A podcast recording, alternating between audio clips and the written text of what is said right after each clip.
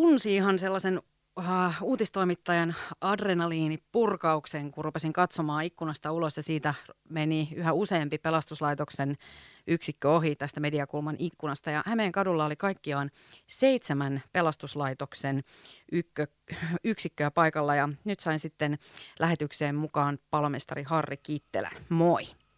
No terve. Mikä se alkutilanne oli, jossa lähditte tähän keskustaan tulemaan?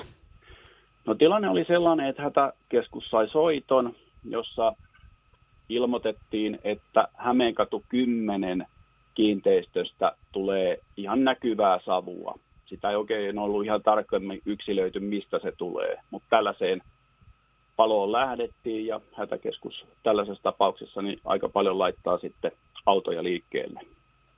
Kaikkia seitsemän autoa, mistä kaikkialta teitä sitten oli paikalla? No tässä oli, oli Paavolan pelastusasemalta, Niemen pelastusasemalta, Hollolan pelastusasemalta ja sitten Harjualusta VPKsta. Ja onko jollain tietyllä pelastusasemalla sitten tavallaan vetovastuu tällaisessa tilanteessa? No siis päivystävä palomestari johtaa pelastustoimintaa. Eli siinä. Joukkue, joukkueen lähdöstä oli kyse, niin tyypillisesti mestari johtaa sitä. No mitä sitten tässä Hämeenkadulla selvisi? No siellä aika nopeasti saatiin paikallistettua se, se paikka, josta, josta, jota siinä hälytysilmoituksessa tarkoitettiin, niin siellä rakennuskompleksin sen ihan siellä keskellä, koko korttelin keskellä oli ilmastointikonehuone, aika iso kokoinen ilmastointikonehuone, joka mun käsityksen mukaan palvelee use, useampaa kiinteistöä siinä korttelissa.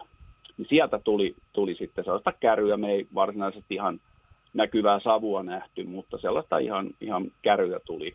Ja siitä sitten tuota, aika pikapuolella, siis nostolava laitet, nostettiin siihen ylös ja sieltä ylhäältä päin saatiin sitten tieto, että ei mitään näkyvää savua näy mistään. Ja otettiin sitten huoltomieheen yhteys, että saa tarvittaa sinne sitten henkilö availemaan ovia, että päästään tarkastamaan se ilmastointikonehuone. Ja siinä meni jonkun verran aikaa, että saatiin huoltomies siihen ja saatiin tarkastettua sitten paikat, niin ei sieltä mitään normaalista poikkeavaa löytynyt, että ravintolasta tulevaa, ravintolan keittiöstä tuli ilmastoinnin poisto, poistokäryä sieltä tuli sitten. Onko toi nostolava tavanomainen käytäntö, kun keskustasta tulee ilmoitus? No kyllä se rakennuspaloon tyypillisesti lähtee. Ja katuhan oli poikki ehkä tuommoisen vajaan puoli tuntia tästä keskustasta. Sitä, sitä luokkaa joo. Marian kadun ja Rautatien Marjakadun ja Rauhakadun välinen alue oli sitten sen puolisen tuntia poikki siitä. Kiitos palomestari Harri Kittelä. Onneksi tällä kertaa näin. Onneksi näin. Kiitoksia.